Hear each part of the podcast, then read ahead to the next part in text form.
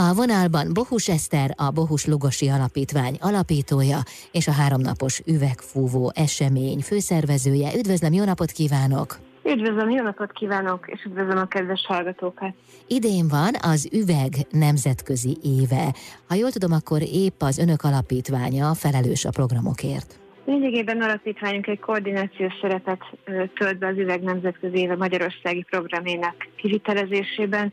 Összefűzzük az ismeretterjesztés, a társadalmi széleskörű ismeretterjesztés, a művészeti és kapcsolódó ismeretterjesztő programoknak a szervezését, egyetemi együttműködéseket és a, olyan eseményeket, mint például a hétvégén következő üvegfúvó workshopnak a a megrendezését, melyel meg tudjuk mutatni az embereknek, hogy milyen csodálatos folyamaton keresztül születnek fel az üvegtárgyak. A műcsarnokban lesz ez a háromnapos esemény, mely péntektől egészen vasárnapig tart majd. Hát mi mindennel várják a látogatókat? Pénteken, azaz 24-én este 8 órakor robbantjuk be a lángokat az üvegolvasztó kemencében, ekkor Ján Biskoci, cseh üvegművész, aki az egyetemes üvegtörténet legfiatalabban, mindössze 24 éves korában üvegfúvó mesterré avanzsát nyilvánított tagja. Ő fogja nekünk bemutatni az üvegfúvásnak, a cseh üvegfúvásnak az alapjait, a fortéjait, illetve becsatlakoznak mellé a magyar, ö, magyarországi üvegművészek is. Szombaton pedig délelőtt 10 óra 30, 30 percre, egészen délután 15 óráig a Parácsasvári üvegmanufaktúra fogja a családoknak és a gyermekeknek bemutatni az üveg megmunkálásának a csodáit, elmesélik a folyamatokat, hogy mit látnak a nézők, a nézők kérdéseket tehetnek fel, tehát így módon egy interaktív programsorozatra nyílik lehetőség. Délután további gyermekprogramokkal várjuk a családokat.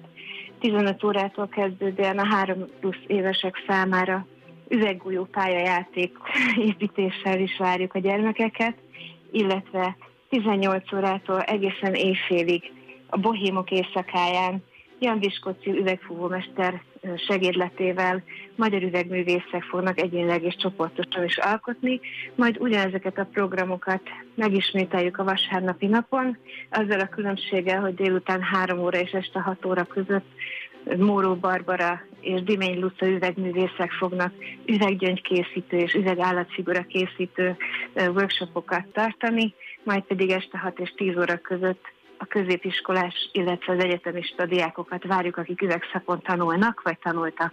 Mi a tapasztalata arról, hogy az emberek úgy általában mennyit tudnak az üvegfúvásról? Valójában az üvegfúvásról nagyon keveset tudnak, én azt gondolom. Lévén magáról az üveg anyagáról se általános, se középiskolai szinten gyakorlatilag nem is tanítanak, ami nagyon nagy hiányosság, úgy gondoljuk, mert ez egy, ez egy fantasztikus anyag, amelynek óriási lehetőségé vannak a fiatalok számára. Tehát úgy a tudományos kutatás, úgy a formatervezés, az iparművészeti tervezés területén, mint akár a képzőművészeti üvegben. És hát igen, itt vannak a hagyományaink, a kézműves magyar üvegművesség, mely 2021-ben UNESCO nemzeti védelmet is kapott. Ezen a háromnapos eseményen, amire nyilván nagyon készülnek, mennyire van lehetőség arra, hogy például a gyerekek, vagy akár a nagyobbak kipróbálják az üvegfúvást, tehát a gyakorlatban is részt vegyenek ebben? Igen, ezzel a meglepetéssel, illetve lehetőséggel is készülünk.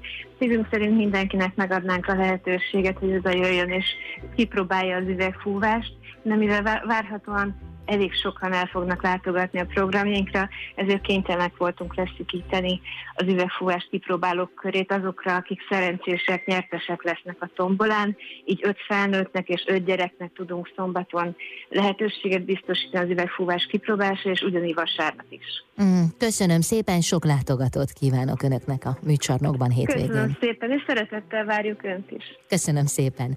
Bohus Eszter volt a vendégem, a Bohus Lugosi Alapítvány alapítója, a háromnapos üvegfúvó esemény főszervezője itt az Intermezzo.